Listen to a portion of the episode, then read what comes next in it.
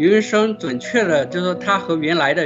上云，我们从应用开发的角度来说，它是一种文化了，它也是一种我们现在的潮流。云生对于我们的技术人员来说是一个非常必备的一种提升技能的一个必备路径，这条路线图。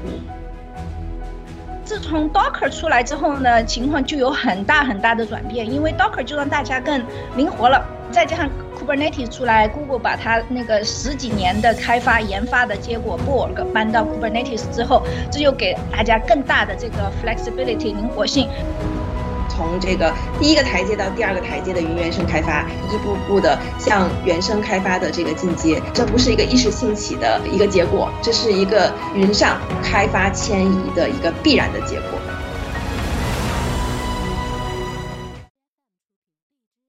今天我们的话题是云原生，在近半年以来，这个词非常的热门。云原生准确的就是说它和原来的上云，我们从应用开发的角度来说，它是一种文化了。它也是一种我们现在的潮流，那么现在语言计算整个发展的一个必然的一个导向，它有一个非常重要的就是我们不会绑定在任何语言上。那语言生对于我们的技术人员来说是一个非常必备的一种提升技能的一个必备路径，这条路线图。这里面说 DevOps 微服务，包括容器啊、持续交互，这整个就定义了一个在原时代我们从开发到交互整个最佳的路线，就是最佳的路径图。从之前呢，我们的经常听说了3层的 IaaS、PaaS、SaaS 这样，但现在还是这样分。从 IaaS 层原来的我们的虚拟机，到现在我们这种云原生底下谈的是容器，那它的整个基础设施层就是 IaaS 层也变得敏捷了，在上面的 PaaS 这样的一个发展过程过来的话，它的整个我们的应用要对我们的原的我们依赖的基础设施的一些要关注的这些复杂性呢，不断下沉到下层的基础设施，比如说 K8 上面去。污染的 Azure 云上基本上很多设施都是以容器 Docker 为基础的这样的一个上云，所以我们现在比如说上到 Azure， 那么我们都比较推荐这种直接上到容器这种上云，而不是原来上虚拟机。虚拟机还是停留在10年前的这样的一个水平了。就是说企业慢慢开始把自己的基础设施搬到了一个虚拟的云的这个平台上面，大家不用再采购大量的硬件设备了，然后我们就觉得说，哎，我们解放双手，解放了这个对硬件设施的这种实际的需求。但是现在呢，慢慢又新火起来的云原生，其实讲的是说，我们上云好像要上第二个台阶了啊，就是说基础设施已经全部都淘汰掉，然后上到云端了。很多已经完成了从传统的我们自己的数据中心换到了云上，基本上使用了云的 IaaS 这一层的云服务。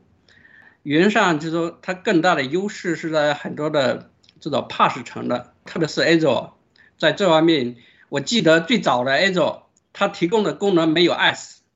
只有 PaaS 服务，所以它在市场里面就错失了一波。像亚马逊它只有 IaaS 服务，它是比较顺应当时的这种上云的潮流的。大家都已经上到云上，都上了 IaaS 之后，现在不管是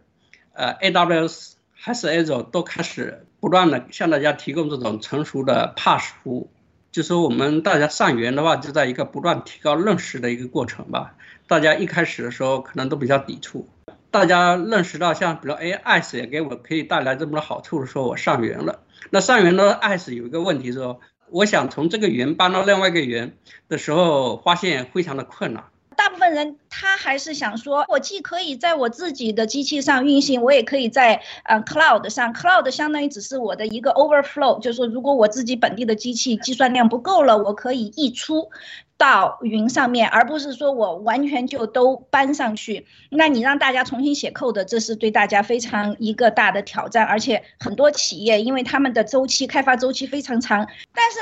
呢，自从 Docker 出来之后呢，情况就有很大的转变，因为 Docker 就让大家更灵活了。再加上 Kubernetes 出来 ，Google 把它那个10几年的开发研发的结果 BORG 搬到 Kubernetes 之后，这就给大家更大的这个 flexibility 灵活性。它相当于就是说做了一个另外一个平台或者是一个胶水，让这个不想重新写他程序的人可以把他的程序放到云上面，然后还能够 enjoy PaaS 一样的 flexibility。 现在上这第二节台阶的时候，真的解放了开发人的双手了。现在大家去上云的时候，在 PaaS 层服务下面一个很重要的支撑就是 Kubernetes。 Kubernetes 呢是 making possible possible， it doesn't make things simple， 但是 making possible possible。 如果没有 Kubernetes， 你没有一个很灵活的平台让他们随意的在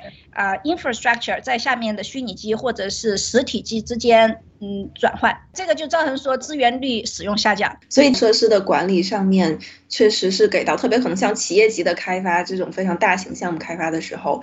有很好的统一管理呀，保证它的这个可靠性的支持在这里。从这个第一个台阶到第二个台阶的云原生开发，还是在社区里面的这个开发的浪潮啊，一步步的向原生开发的这个进阶，其实都和大家现在协同开发、知识分享、知识共享，还有这个拥抱开源的大的思路是完全一致的。这不是一个一时兴起的一个结果，这是一个云上开发迁移的一个必然的结果。